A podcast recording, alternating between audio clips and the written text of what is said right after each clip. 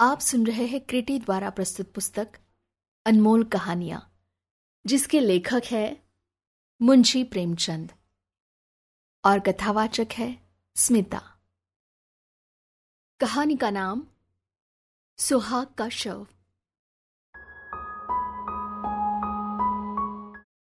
मध्य प्रदेश के एक पहाड़ी गाँव में एक छोटे से घर की छत पर एक युवक मानो संध्या की निस्तब्धता में लीन बैठा था। सामने चंद्रमा के मलिन प्रकाश में। ऊँची पर्वतमालाएँ, अनंत के स्वप्न की भांति गंभीर रहस्यमय, संगीतमय, मनोहर मालूम होती थी।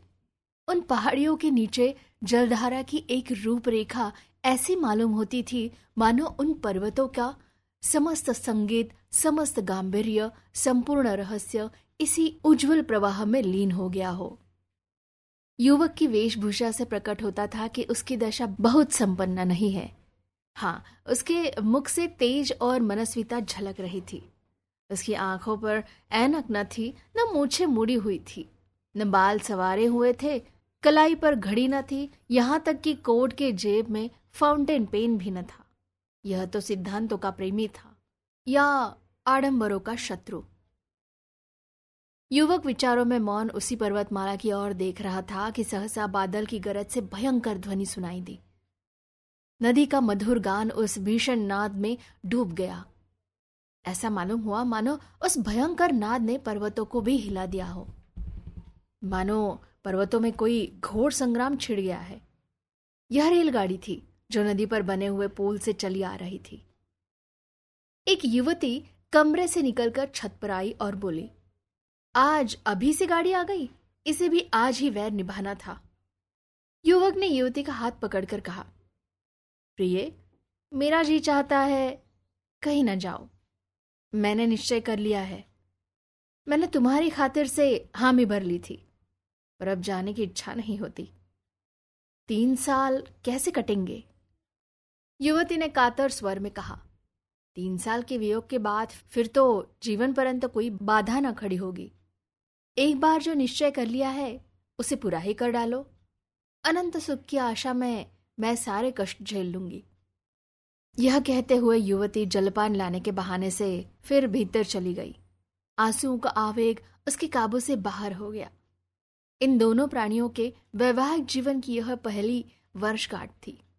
युवक बंबई विश्वविद्यालय से एमए की उपाधि लेकर नागपुर के कॉलेज में अध्यापक था।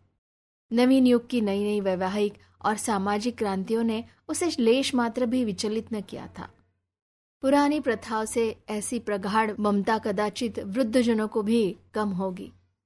प्रोफेसर हो जाने के बाद उसके माता पिता ने इस बालिका से उसका विवाह कर दिया था। प्रथानुसार ही उस आँख मिचौनी के खेल में उन्हें प्रेम का रत्न मिल गया। केवल छुट्टियों में यह पहली गाड़ी से आता और आखिरी गाड़ी से जाता। ये दो चार दिन मीठे स्वप्न के समान कट जाते थे। दोनों बालकों की भांति रो रो कर विदा होते। इसी कोठे पर खड़ी होकर वह उसको देखा करती, जब तक निर्दयी पहाड़िया उसे आड़ में न कर लेती। पर अभी साल भी न गुजरने पाया था कि वियोग ने अपना षडयंत्र रचना शुरू कर दिया।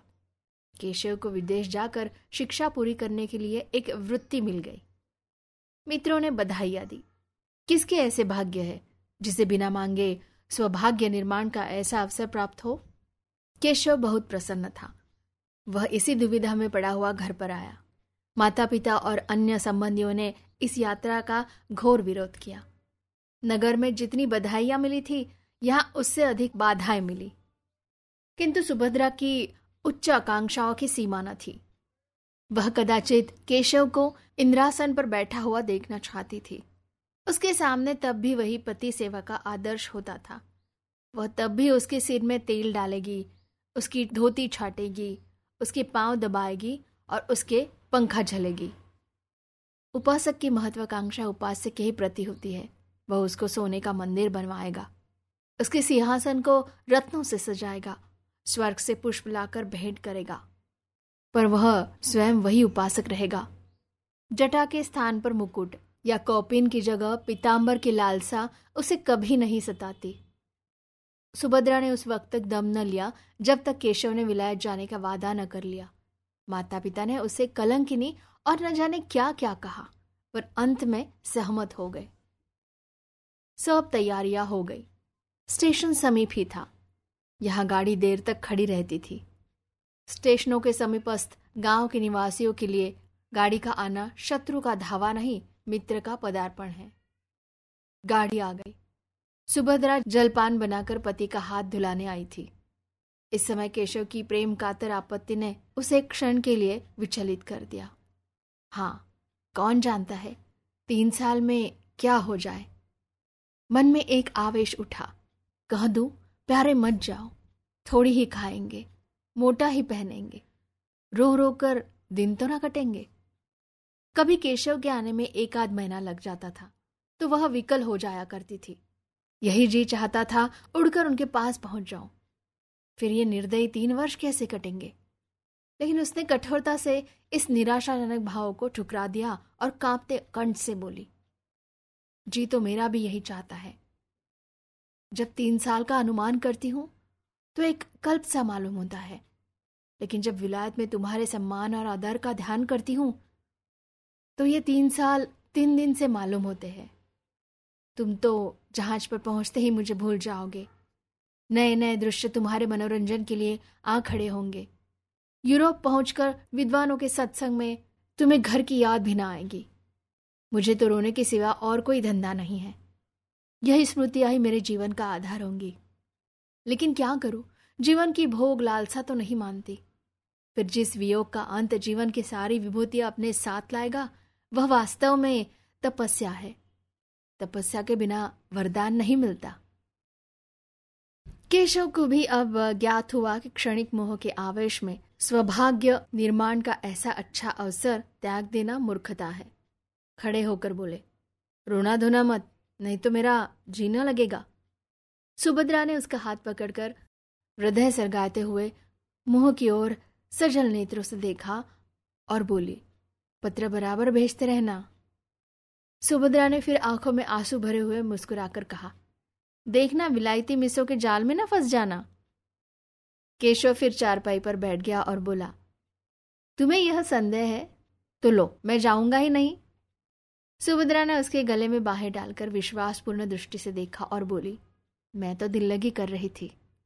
अगर इंद्रलोक की अप्सरा भी आ जाए तो आँख उठाकर न देखूँ। ब्रह्मा ने ऐसी दूसरी सृष्टि की ही नहीं। बीच में कोई छुट्टी मिले तो एक बार चले आना। नहीं प्रिय, बीच में शायद छुट्टी ना मिलेगी। मगर जो मैंने सुना कि तुम रो रो कर घुली जाती हो, दाना पानी छोड़ दिया है तो मैं अवश्य चला आऊँगा। ये फूल जरा भी कुंभलाने न पाए। दोनों गले मिलकर विदा हो गए। बाहर संबंधियों और मित्रों का एक समूह खड़ा था। केशव ने बड़ों के चरण छुए, छोटों को गले लगाया और स्टेशन की ओर चले।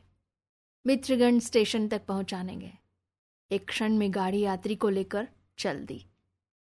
उधर केशव गाड़ी में बैठा हुआ पहाड़ियों की बहार देख रहा था।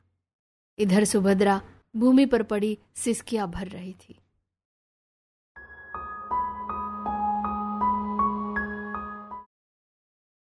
दिन गुजरने लगे। उसी तरह जैसे बीमारी के दिन कटते हैं। दिन पहाड़ रात काले बला। रात भर मनाते गुजरती थी कि किसी तरह भोर होता। तो मनाने लगती कि जल्दी शाम हो। मैके गई कि वहाँ जी बहलेगा। दस पाँच दिन परिवर्तन का कुछ असर हुआ, फिर उनसे भी बुरी दशा हुई। भागकर ससुराल चली आई। रोगी करवट बदलकर आराम का अनुभव करता है। पहले पाँच छह महीने तक तो केशव के पत्र पंद्रह दिन बराबर मिलते रहे। उसमें वियोग के दुख कम नए नए दृश्यों का वर्णन अधिक होता था। पर सुभद्रा संतुष्ट थी। पत्र लिखती तो विरह व्यथा के सिवा उसे कुछ सूझता ही न था।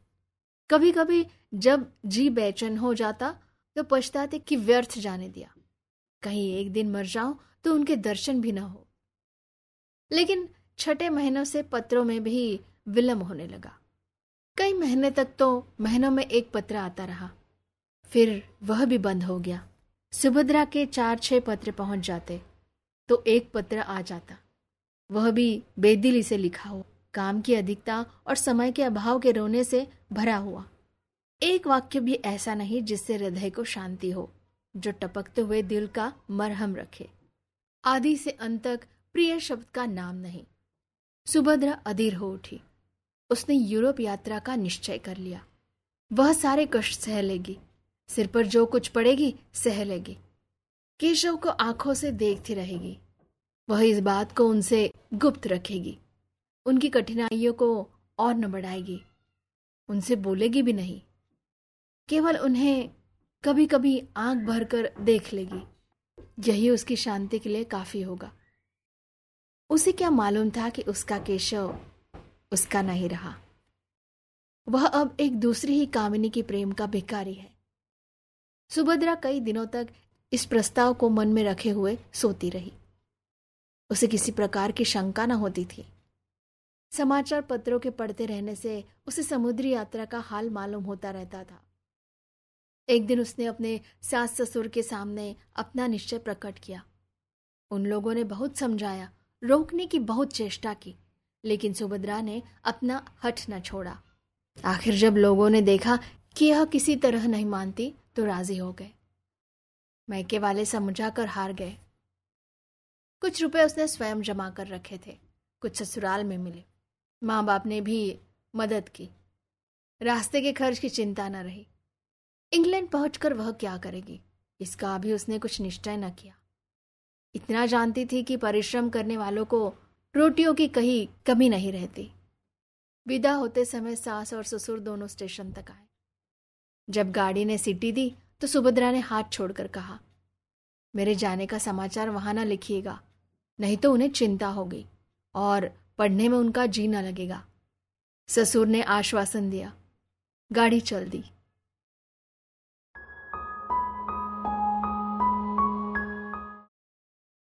लंदन के उस हिस्से में, जहाँ इस समृद्धि के समय में भी दरिद्रता का राज्य है, ऊपर के एक छोटे से कमरे में सुभद्रा एक कुर्सी पर बैठी है।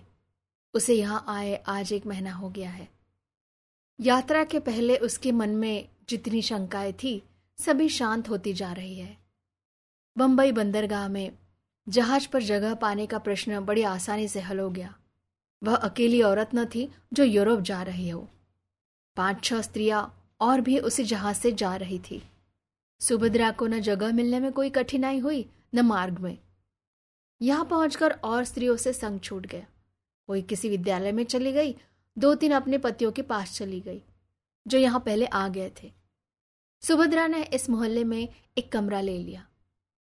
जीविका का प्रश्न भी उसके लिए बहुत कठिन न रहा।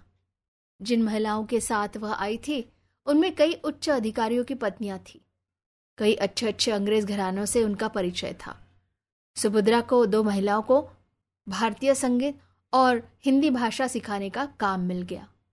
शेष समय में वह कई भारतीय महिलाओं के कपड़े सीने का काम कर लेती है। केशव का निवास स्थान यहाँ से निकट है, इसीलिए सुभद्रा ने इस मोहल्ले को पसंद किया है। कल केशव उसे दिखाई दिया था। ओह, उन्हें बस से उतरते देखकर उसका चित्त कितना आतुर हो उठा था। बस यही मन में आता था कि दौड़कर उनके गले से लिपट जाए और पूछे क्यों जी? तुम यहाँ आते ही बदल गए। याद है, तुमने चलते समय क्या क्या वादे किए थे? उसने बड़ी मुश्किल से अपने आप को रुका। तब से इस वक्त तो उसे मानो नशा सा छाया हुआ है। वह उनके इतने समीप है चाहे रोज उन्हें देख सकती है। उनकी बातें सुन सकती है। हाँ स्पर्श तक कर सकती है। अब यह उससे भागकर कहाँ जाएँगे? उनके पत्रों की अब उसे क्या चिंता है? कुछ दिनों के बाद संभव है वह उनके होटल के नौकरों से जो चाहे पूछ सकती है।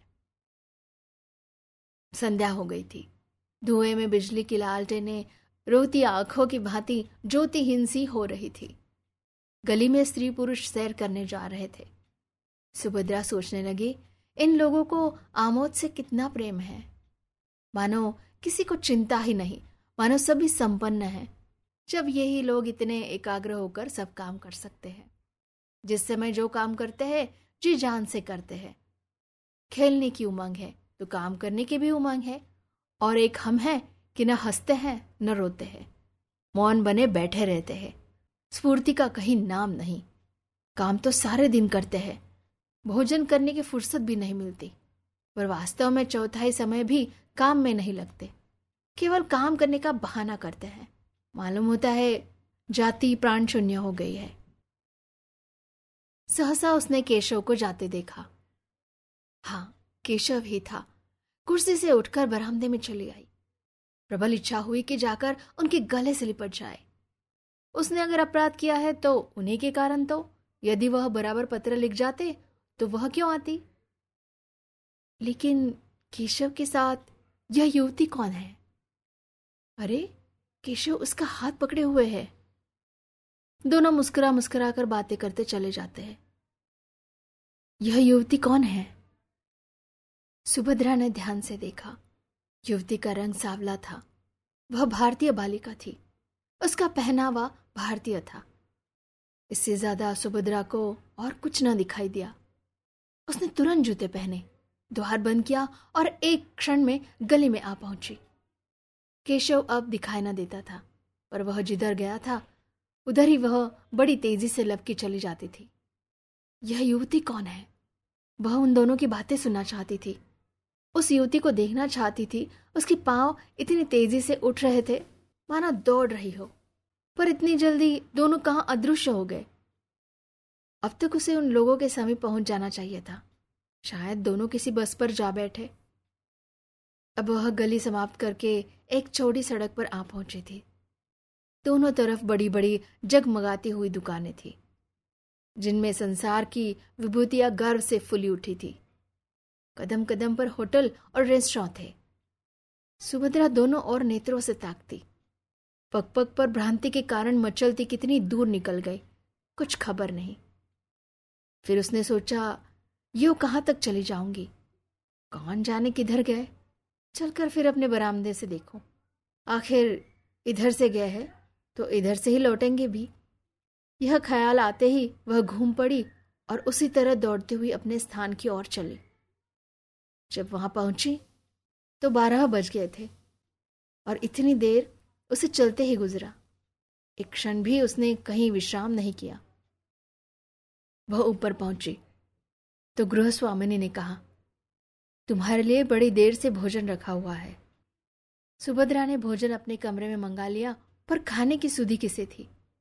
वह उसी बरामदे में उसी तरफ़ टकटके लगाए खड़ी थी, जिधर से केशव गया। एक बज गया, दो बजा, फिर भी केशव नहीं लौटा। उसने मन में कहा, वह किसी दूसरे मार्ग से चले गए। मेरा यहाँ खड़ा रहना व्यर्थ है। चलो, सो रहूँ। लेकिन फिर ख्याल आया, कहीं आ न रहे हो? मालूम नहीं उसे कब नींद आ गई।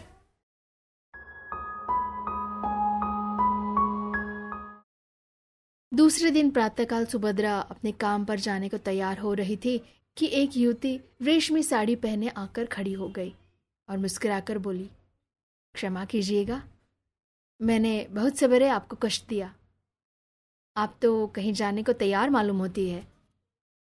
सुभद्रा ने कुर्सी बढ़ाते हुए कहा हाँ एक काम से बाहर जा रही थी। मैं आपकी क्या सेवा कर सकती हूँ? यह कहते हुए सुभद्रा ने युवती को सिर से पाँव तक उसी आलोचनात्मक दृष्टि से देखा, जिससे स्त्रियाँ ही देख सकती है। सौंदर्य की किसी परिभाषा से भी उसे सुंदरी न कहा जा सकता था। उसका रंग सावला, मुँह कुछ चौड़ा, नाक कुछ चिपटी, कद भी छोटा और शरीर भी कुछ स्थूल था। आँखों पर ऐनक लगी हुई थी। लेकिन इन सब कारणों के होते हुए भी उसमें कुछ ऐसी बात थी जो आँखों को अपनी ओर खींच लेती थी। उसकी वाणी इतनी मधुर, इतनी संयमित, इतनी विनम्र थी कि जान पड़ता था किसी देवी का वरदान हो।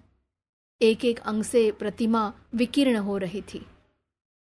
सुभद्रा उसके सामने हल्की एवं तुच्छ मालूम होती थी। युवती ने कुर्सी पर बैठते हुए कहा, अगर मैं भूलती हूँ तो मुझे क्षमा कीजिएगा। मैंने सुना है कि आप कुछ कपड़े भी सीती है, जिसका प्रमाण यह है कि यहाँ सेविंग मशीन मौजूद है। सुभद्रा, मैं दो लेडियों को भाषा पढ़ाने जाया करती हूँ। शेष समय में कुछ सिलाई भी कर लेती हूँ। आप कपड़े लाई है? युवती, नहीं, अभी कपड़े नहीं लाई। यह कहते हुए उसने लज्जा से सिर झुकाकर मुस्कुराते हुए कहा, बात यह है कि मेरी शादी होने जा रही है। मैं वस्त्राभूषण सब हिंदुस्तानी रखना चाहती हूँ। विवाह भी वैदिक रीति से ही होगा। ऐसे कपड़े यहाँ आप ही तैयार कर सकती है। सुभद्रा ने हंसकर कहा, मैं ऐसे अवसर पर आपके जोड़े तैयार करके अपने आप को धन्य समझूँगी। वह शुभ तिथि कब है? युवती ने सकुचाते हुए कहा, वह तो कहते हैं इस सप्ताह में ही हो जाए, पर मैं उन्हें टालती आती हूँ। मैंने तो चाहा था कि भारत लौटने पर विवाह होता। पर वह इतने उतावले हो रहे हैं कि कुछ कहते नहीं बनता। अभी तो मैंने यही कहकर टाला है कि मेरे कपड़े सिल रहे हैं। सुभद्रा तो मैं आपके जोड़े बहुत जल्द दे दूँगी। युवती ने हंसकर कहा, मैं तो चाहती थी आप महीनों लगा देती। सुभद्रा, वाह, मैं इस शुभ कार्य में क्यों विघ्न डालने लगी? मैं इसी सप्ताह में आपके कपड़े दे दूँगी और उनसे इसका पुरस्कार लूँगी। युवती खिलखिलाकर हँसी। कमरे में प्रकाश की लहरें से उठ गई। बोली, इसके लिए तो पुरस्कार वह देंगे। बड़ी खुशी से देंगे और तुम्हारे कृतज्ञ होंगे। मैंने प्रतिज्ञा की थी कि विवाह के बंधन में पड़ूँगी ही नहीं, पर उन्होंने मेरी प्रतिज्ञा तोड़ दी। अब मुझे मालूम हो रहा है कि प्रेम की बेड़िया कितनी आनंदमय होती है।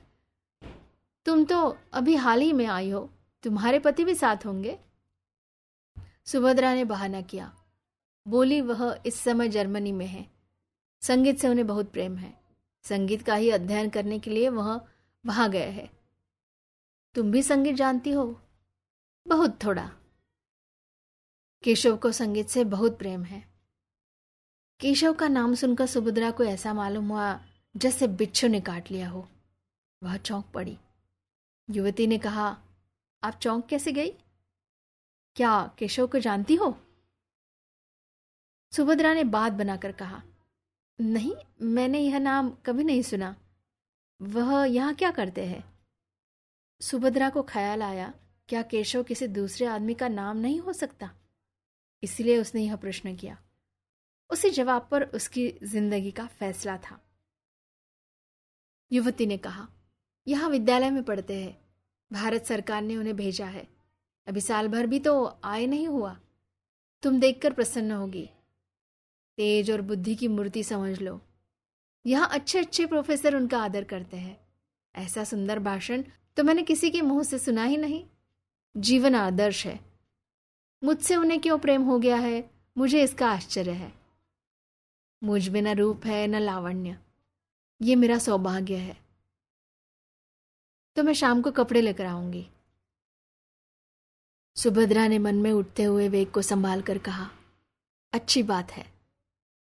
जब युवती चली गई तो सुभद्रा फूट फूट कर रोने लगी। ऐसा जान पड़ता था, मानो देह में रखते ही नहीं, मानो प्राण निकल गए हैं। वह कितनी निसहाय, कितनी दुर्बल है। इसका आज अनुभव हुआ। ऐसा मालूम हुआ, मानो संसार में उसका कोई नहीं है। अब उसका जीवन व्यर्थ है। उसके लिए अब जीवन में रोने के सिवा और क्या है? उनकी सारी ज्ञानेन्द्रिया शिथिल सी हो गई थी। मानो वह किसी ऊँचे वृक्ष से गिर पड़ी हो।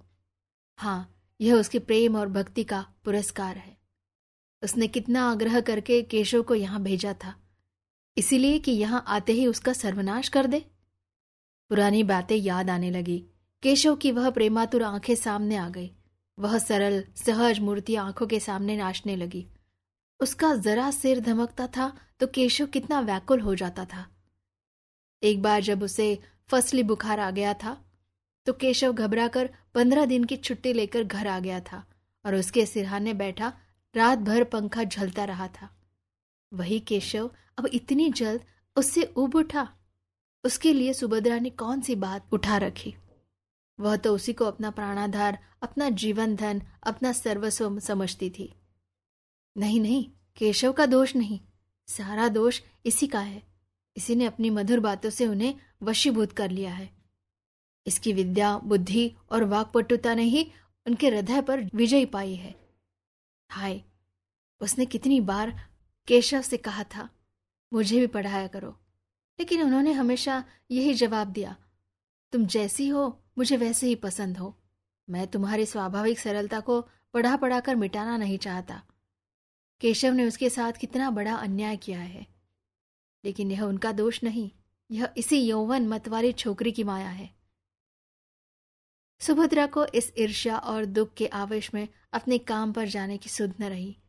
वह कमरे में इस तरह टहलने लगी जैसे किसी ने ज़बरदस्ती उसे बंद कर दिया हो। कभी दोनों मुठ्ठियाँ बन जाती, कभी दांत पीसने लगती, कभी ओंठ काटती। उन्माद किसी दशा हो गई। आँखों में भी एक तीव्र ज्वाला चमक उठी। जो जो केशव के इस निष्ठुर आघात को सोचती, उन कष्टों को याद करती, जो उसने उसके लिए झेले थे। उसका चित प्रतिकार के लिए विकल होता जाता था। अगर कोई बात हुई होती, आपस में कुछ मनोमालिन्य का लेश भी होता तो उसे उतना दुख ना होता। यह तो उसे ऐसा मालूम होता था कि मानो हँसते हँसते अचानक गले पर चढ़ बैठे। अगर वह उनके योग्य नहीं थी तो उन्होंने उससे विवाह ही क्यों किया था? विवाह करने के बाद भी उसे क्यों न ठुकरा दिया था? क्यों प्रेम का बीज बोया था? और आज जब वह बीज पल्लवों से लहराने लगा, उसकी जड़ें उसके अंतस्थल के एक एक अणु में प्रविष्ट हो गई। उसका रक्त, उसका सारा उत्सर्ग वृक्ष को सींचने और पालने में प्रवृत्त हो गया।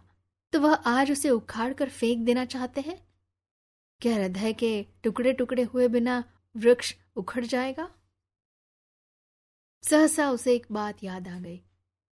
हिंसात्मक संतोष से उसका उत्तेजित मुखमंडल और भी कठोर हो गया। केशव ने अपने पहले विवाह की बात इस युवती से गुप्त रखी होगी। सुभद्रा इसका भांडा फोड़ करके केशव के सारे मसुम्बों को धूल में मिला देगी। उसे अपने ऊपर क्रोध आया कि युवती का पता क्यों न पूछ लिया। उसे एक पत्र लिखकर केशव की निष्ठा, स्वार्थपरता और कायरता की कलई खोल देती। उसकी पांडित्य, प्रतिभा और प्रतिष्ठा को धूल में मिला देती। खैर, संध्या समय तो वह कपड़े लेकर आएगी ही। उस समय उससे सारा कच्चा चिट्ठा बयान कर दूँगी।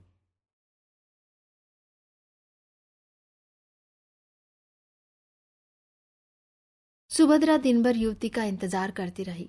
कभी बरामदे में आकर इधर उधर निगाह दौड़ती, कभी सड़क पर देखती, पर उसका कहीं पता न था। मन में झुंझलाती थी कि उसने क्यों उसी वक्त सारा वृत्तांत न कह सुनाया। केशव का पता उसे मालूम था। उस मकान और गली का नंबर तक याद था, जहाँ से वह उसे पत्र लिखा करता था। जो जो दिन ढलने लगा और युवती के आने में विलंब होने लगा, उसके मन में एक तरंग सी उठने लगी कि जाकर केशव को फटकारे, उसका सारा नशा उतार दे। कहे, तुम इतने भयंकर हिंसक हो, इतने महान धूर्त हो यह मुझे मालूम न था। तुम यही विद्या सीखने यहाँ आए थे? तुम्हारे पांडित्य की यही फल है? तुम एक अबला को, जिसने तुम्हारे ऊपर अपना सर्वस्व अर्पण कर दिया, यो छल सकते हो? तुम में क्या मनुष्यता नाम को भी नहीं रहेगी? आखिर तुमने मेरे लिए क्या सोचा है? मैं सारी ज़िंदगी तुम्हारे नाम को रोती रहूँ। लेकिन अभिमान हर बार उसके पैरों को रोक लेता। जिसने उसके साथ ऐसा कपट किया है, उसका इतना अपमान किया है, उसके पास वह न जाएगी। वह उसे देखकर अपने आंसुओं को रोक सकेगी या नहीं, इसमें उसे संदेह था और केशव के सामने वह रोना नहीं चाहती थी। अगर केशव उससे घृणा करता है तो वह भी केशव से घृणा करेगी। संध्या भी हो गई, पर युवती न आई, बत्तियाँ भी जली, पर उसका पता नहीं। एकाएक उसे अपने कमरे के द्वार पर किसी के आने की आहट मालूम हुई। वह कूद कर बाहर निकल गई। युवती कपड़ों का एक पुलिंदा लिए सामने खड़ी थी। सुभद्रा को देखते ही बोली, क्षमा करना। मुझे आने में देर हो गई। बात यह है कि केशव को किसी बड़े ज़रूरी काम से जर्मनी जाना है। वहाँ उन्हें एक महीने से ज़्यादा लग जाएगा।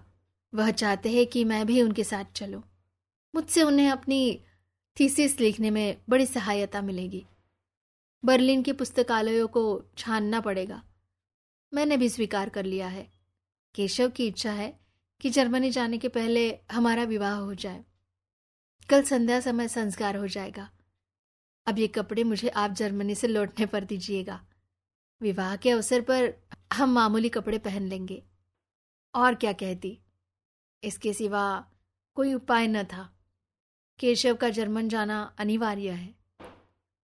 सुभद्रा ने कपड़ों को मेज पर रखकर कहा, आपको धोखा दिया गया है। युवती ने घबरा कर पूछा, धोखा? कैसा धोखा? मैं बिल्कुल नहीं समझती।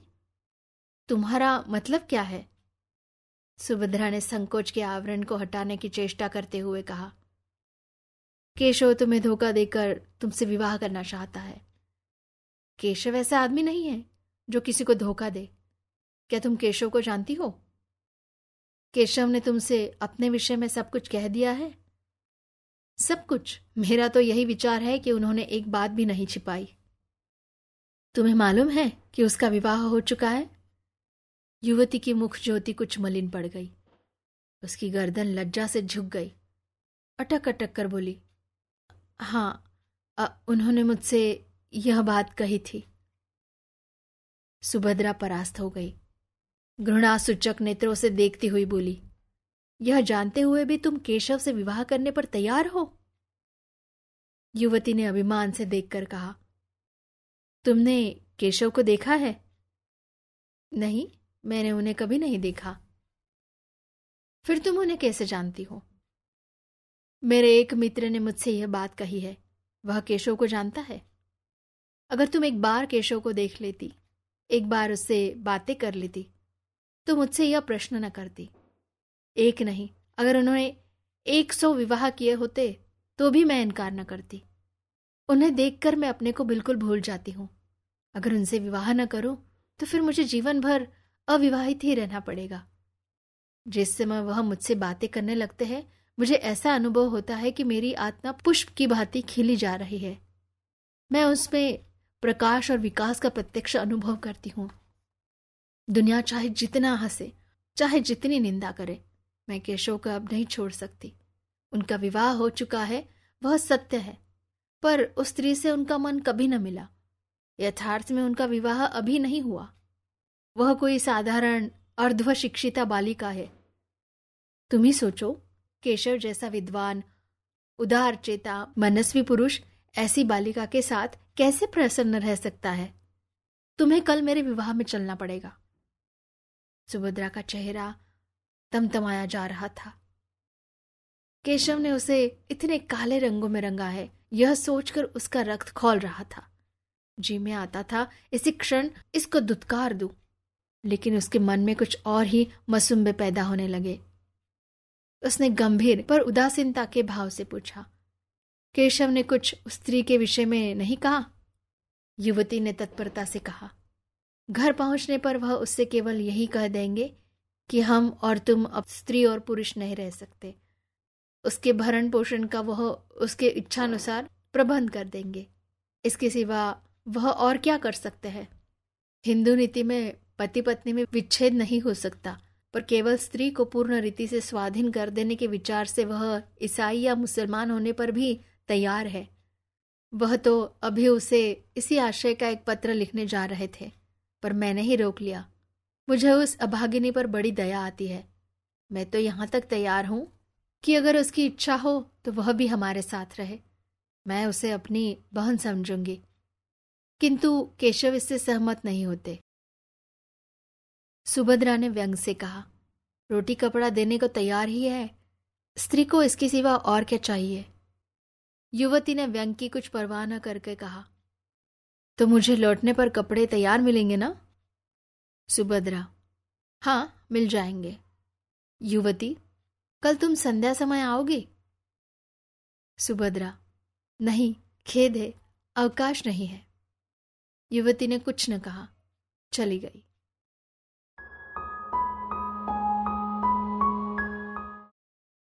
सुभद्रा कितना ही चाहती थी कि समस्या पर शांत चित्त होकर विचार करे, पर हृदय के मानो ज्वाला से दहक रही थी।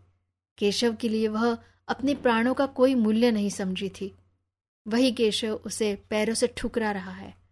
यह आघात इतना आकस्मिक, इतना कठोर था कि उसकी चेतना की सारी कोमलता मूर्छित हो गई। उसका एक एक अणु प्रतिकार के लिए तड़पने लगा। अगर यही समस्या इसके विपरीत होती तो क्या सुभद्रा की गर्दन पर छुरी न फिर गई होती? केशव उसके खून का प्यासा न हो जाता?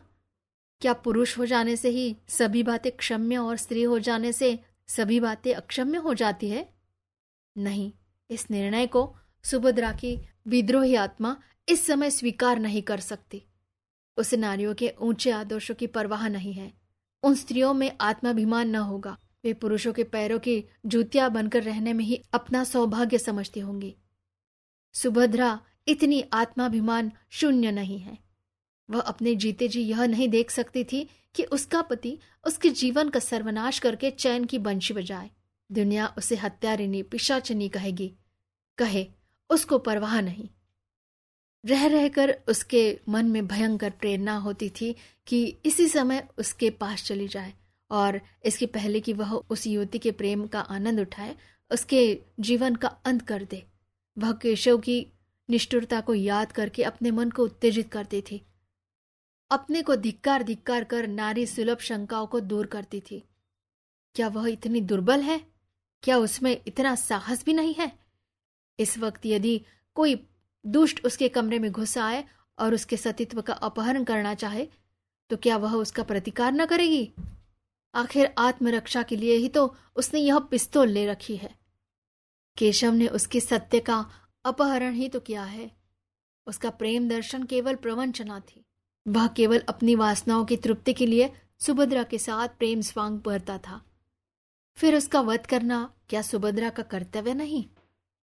इस अंतिम कल्पना से सुभद्रा को वह उत्तेजना मिल गई, जो उसके भयंकर संकल्प को पूरा करने के लिए आवश्यक थी। यही वह अवस्था है जब स्त्री पुरुष के खून की प्यासी हो जाती है। उसने खुंटी पर लटकती हुई पिस्तौल उतार ली और ध्यान से देखने लगी। मानो उसे कभी देखा ना हो। कल संध्या समय जब आर्य मंदिर में केशव और उसकी प्रेमिका एक दूसरे के सम्मुख बैठे होंगे, उसी समय वह इस गोली से केशव की प्रेम लीलाओं का अंत कर देगी। दूसरी गोली अपनी छाती में मार लेगी। क्या वह रो रो कर अपना अधम जीवन काटेगी?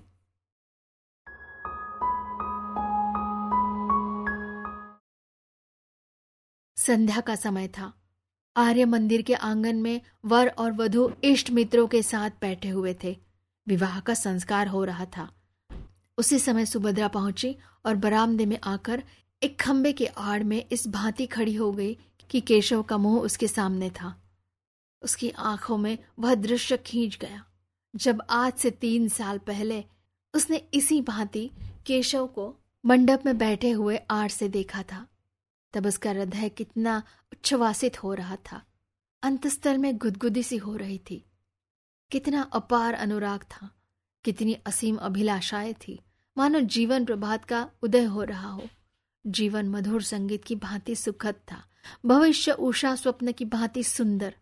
वाह! क्या यह वही केशव है? सुभद्रा को ऐसा भ्रम हुआ। मानो यह केशव नहीं है। हाँ यह केशव नहीं था। यह उसी रूप और उसी नाम का कोई दूसरा मनुष्य था। अब उसकी मुस्कुराहट में, उनके नेत्रों में, उसके शब्दों में, उसके हृदय को आकर्षित करने वाली कोई वस्तु न थी। उसे देखकर उस भांति निस्पंद निश्चल खड़ी है, मानो कोई अपरिचित व्यक्ति हो। अब तक केशव का सा रूपवान, तेजस्वी, सौम्य, शीलवान पुरुष संसार में न था। पर अब सुभद्रा को ऐसा जान पड़ा कि वहाँ बैठे हुए युवकों में और उसमें कोई अंतर ही नहीं है।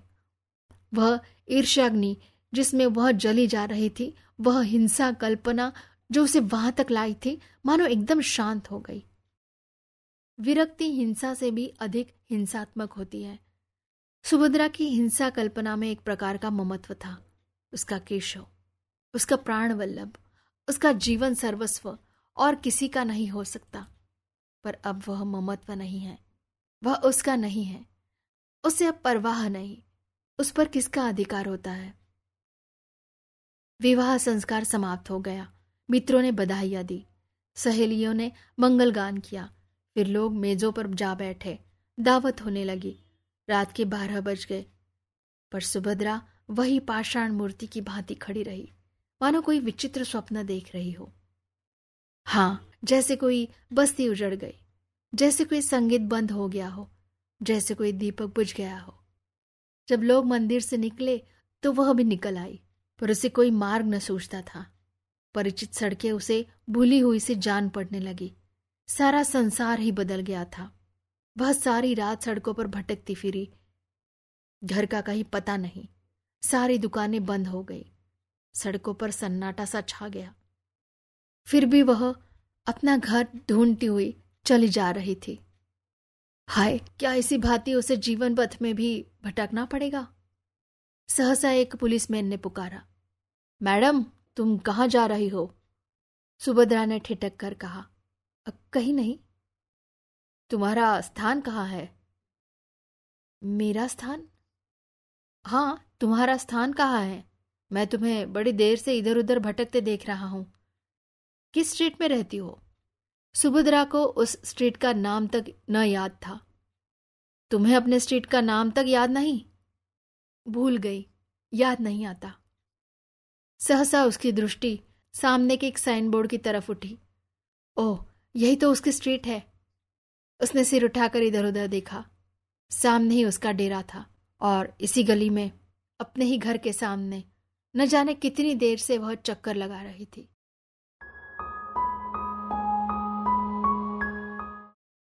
अभी प्रातःकाल ही था कि युवती सुभद्रा के कमरे में पहुँची। वह उसके कपड़े सी रही थी। उसका सारा तन मन कपड़ों में लगा हुआ था। कोई युवती इतनी एकाग्रचित होकर अपना श्रृंगार भी न करती होगी। न जाने उससे कौन सा पुरस्कार लेना चाहती थी। उसे युवती के आने की खबर न हुई। युवती ने पूछा, तुम कल मंदिर में नहीं आई? सुभद्रा ने सिर उठाकर देखा तो ऐसा जान पड़ा मानो किसी कवि की कोमल कल्पना मूर्तिमय हो गई है। उसकी उपछवि अनिंद्य थी। प्रेम की विभूति रोम रोम से प्रदर्शित हो रही थी। सुभद्रा दौड़कर उसके गले से लिपट गई, जैसे उसकी छोटी बहन आ गई हो, और बोली हाँ गई तो थी। मैंने तुम्हें नहीं देखा? हाँ मैं अलग थी। केशव को देखा? हाँ देखा। धीरे से क्यों बोली? मैंने कुछ छूट कहा था?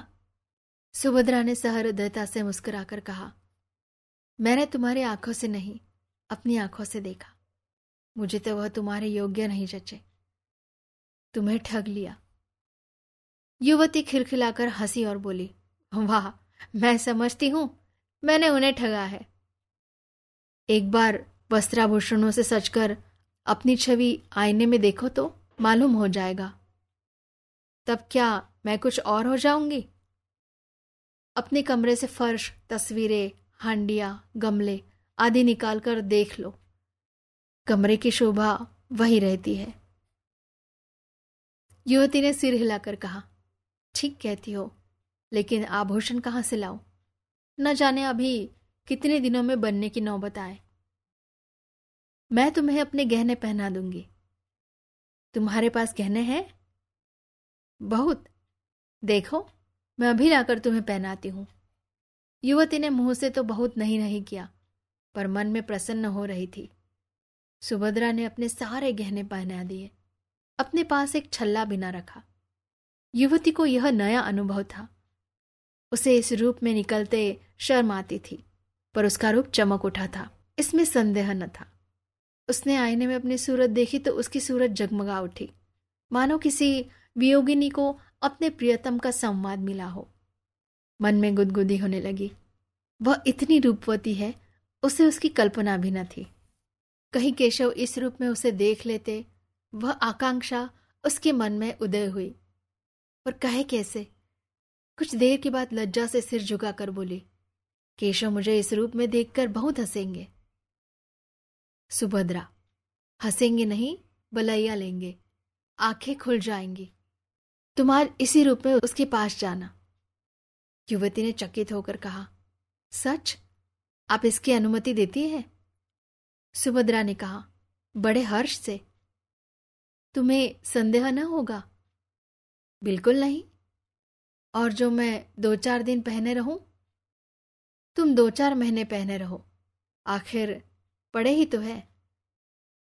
तुम भी मेरे साथ चलो। नहीं, मुझे अवकाश नहीं है। अच्छा लो मेरे घर का पता नोट कर लो। हाँ लिख दो, शायद कभी आऊँ। एक क्षण में युवती वहाँ से चली गई।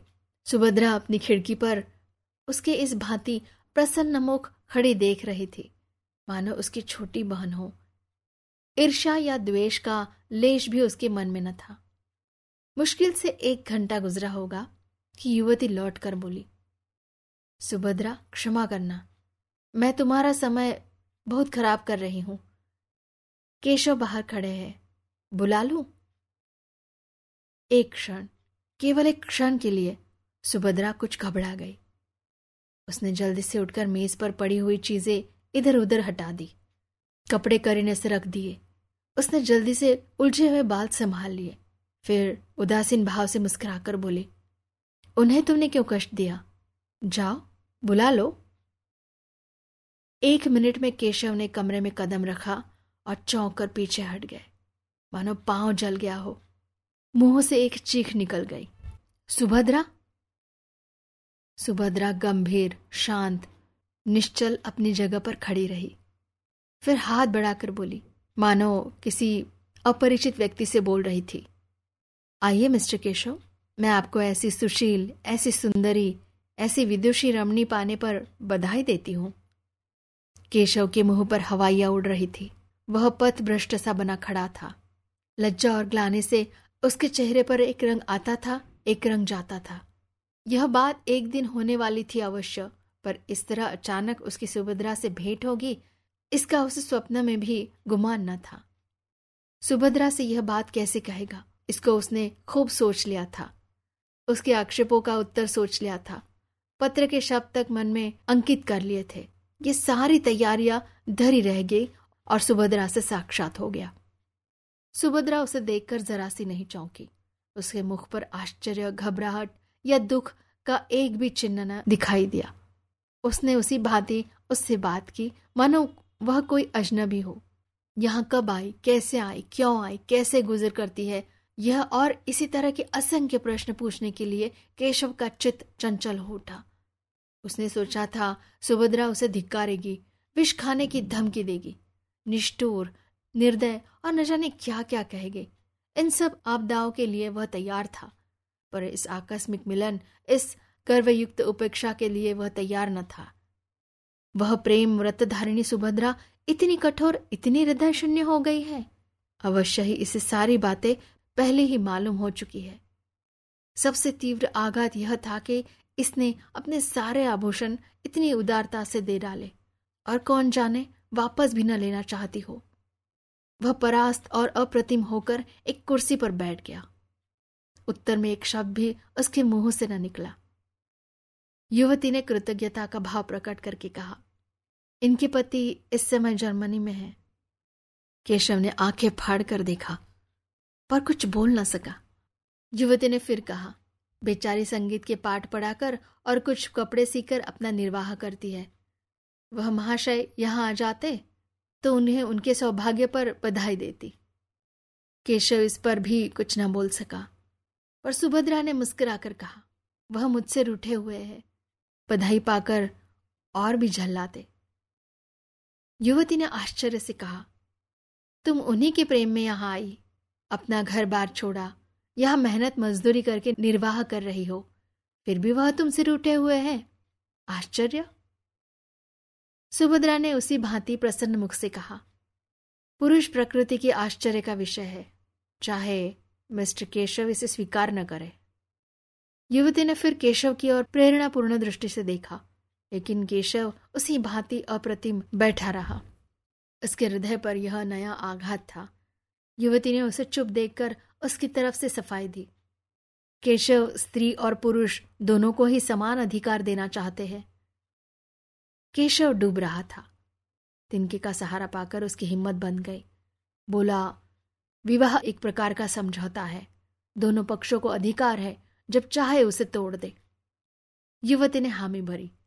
सभ्य समाज में यह आंदोलन बड़े जोरों पर है। सुभद्रा ने शंका की किसी समझौते को तोड़ने के लिए कारण भी तो होना चाहिए। केशव ने भावों की लाठी का सहारा लेकर कहा, जब इसका अनुभव हो जाए कि हम इस बंधन से मुक्त होकर अधिक सुखी हो सकते हैं तो यही कारण काफ़ी है। स्त्री को यदि मालूम हो जाए कि वह दूसरे पुरुष के साथ, सुभद्रा ने बात काट कर कहा, क्षमा कीजिए मिस्टर केशव, मुझमें इतने बुद्धि नहीं कि इस विषय पर आपसे बहस कर सकूँ। आदर्श समझौता वही है जो जीवन पर्यंत रहे। मैं भारत की नहीं कहती। वहाँ तो स्त्री पुरुष की लौंडी है। मैं इंग्लैंड की कहती हूँ। यहाँ भी कितनी ही औरतों से मेरी बातचीत हुई है। वे तलाकों की बढ़ती हुई संख्या को देखकर खुश नहीं होती। विवाह का सबसे ऊँचा आदर्श उसकी पवित्रता और स्थिरता है। पुरुषों ने सदैव इस आदर्श को तोड़ा है। स्त्रियों ने निभाया है। अब पुरुषों का अन्याय स्त्रियों को किस और ले जाएगा, नहीं कह सकती। इस गंभीर और संयत कथन ने विवाद का अंत कर दिया। सुभद्रा ने चाय मंगवाई। तीनों आदमियों ने पी। केशव पूछना चाहता था, अभी आप यहाँ कितने दिनों रहेगी? लेकिन न पूछ सका। वह यहाँ पंद्रह मिनट और रहा, लेकिन विचारों में डूबा हुआ। चलते समय उससे न रहा गया। पूछ ही बैठा, अभी आप यहाँ कितने दिन और रहेंगी? सुभद्रा ने ज़मीन की ओर ताकते हुए कहा कह नहीं सकती। कोई ज़रूरत हो तो मुझे याद कीजिए। इस आश्वासन के लिए आपको धन्यवाद। केशव सारे दिन बेचैन रहा। सुभद्रा उसकी आँखों में फिरती रही। सुभद्रा की बातें उसके कानों में गूंजती रही। अब उसे इसमें कोई संदेह न था कि उसी के प्रेम में सुभद्रा यहाँ आई थी। सारी परिस्थिति उसकी समझ में आ गई थी। उस भीषण त्याग का अनुमान करके उसके रोए खड़े हो गए। जहाँ सुभद्रा ने क्या क्या कष्ट झेले होंगे कैसी कैसी यातनाएँ सही होंगी, सब उसी के कारण। वह उस पर भार न बनना चाहती थी, इसीलिए तो उसने अपने आने की सूचना तक उसे न दी। अगर उसे पहले मालूम होता कि सुभद्रा यहाँ आ गई है तो कदाचित उस युवती की ओर इतना आकर्षण ही न होता। चौकीदार के सामने चोर को घर में घुसने का साहस नहीं होता। सुभद्रा को देखकर उसकी कर्तव्य चेतना जागरूक हो गई। उसके पैरों पर गिरकर उससे क्षमा मांगने के लिए उसका मन अधीर हो उठा। वह उसके मुँह से सारा वृत्तांत सुनेगा। यह मौन उपेक्षा उसके लिए असह्य थी। दिन तो केशव ने किसी तरह काटा, लेकिन जो ही रात के दस बजे वह सुभद्रा से मिलने चला। युवती ने पूछा, कहाँ जाते हो? केशव ने बूट का लेस बांधते हुए कहा, जरा एक प्रोफेसर से मिलना है। इस वक्त आने का वादा कर चुका हूँ। जल्द आना। बहुत जल्द आऊँगा। केशव घर से निकला तो उसके मन में कितने ही विचार तरंगे उठने लगे। कहीं सुभद्रा मिलने से इनकार कर दे तो? नहीं, ऐसा नहीं हो सकता।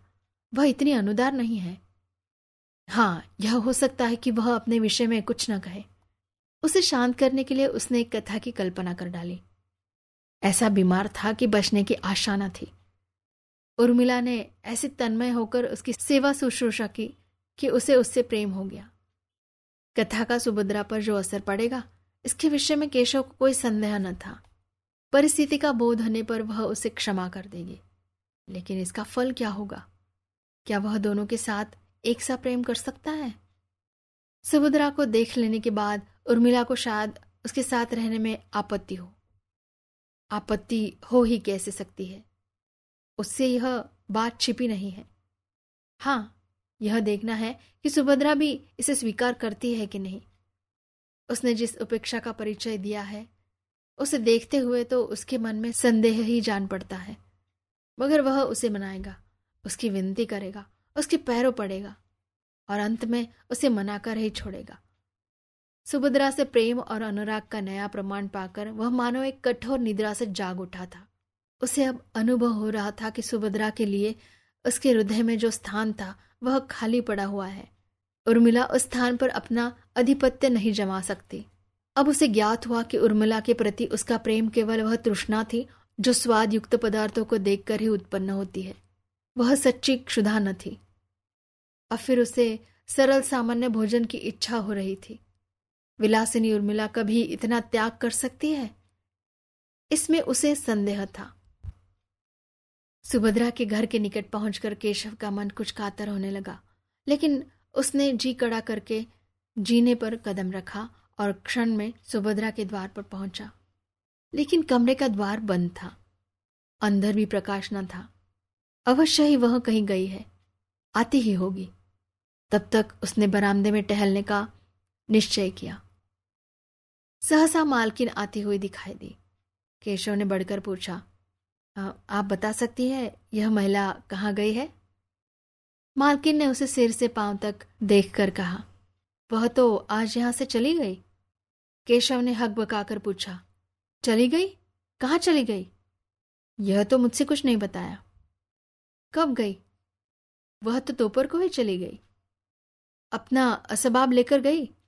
असबाब किसके लिए छोड़ जाती? हाँ एक छोटा सा पैकेट अपनी एक सहेली के लिए छोड़ गई है। उस पर मिसेस केशव लिखा हुआ है।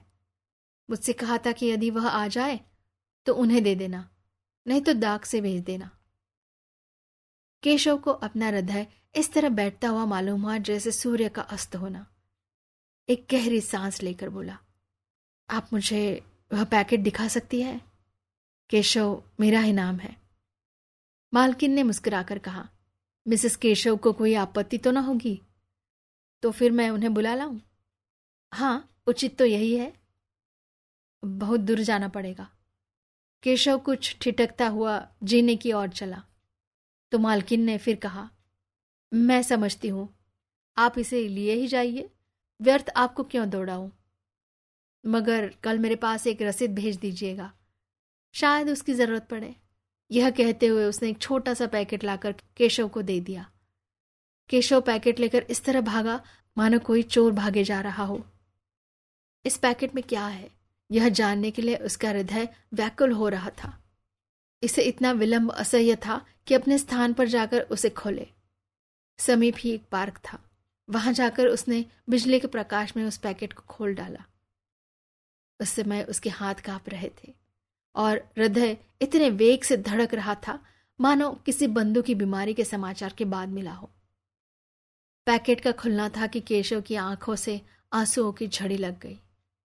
उसमें एक पीले रंग की साड़ी थी, एक छोटी सी सेंदूर की डिबिया और एक केशव का फ़ोटो चित्र के साथ ही एक लिफाफा भी था। केशव ने उसे खोलकर पढ़ा। उसमें लिखा था, बहन, मैं जाती हूँ। यह मेरे सोहाग का शव है। इसे टेम्स नदी में विसर्जित कर देना। तुम ही लोगों के हाथों यह संस्कार भी हो जाए तो अच्छा। तुम्हारी सुभद्रा। केशव मरमाहत सा पत्र हाथ में लिए, वहीं घास पर लेट गया और फूट फूट कर रोने लगा।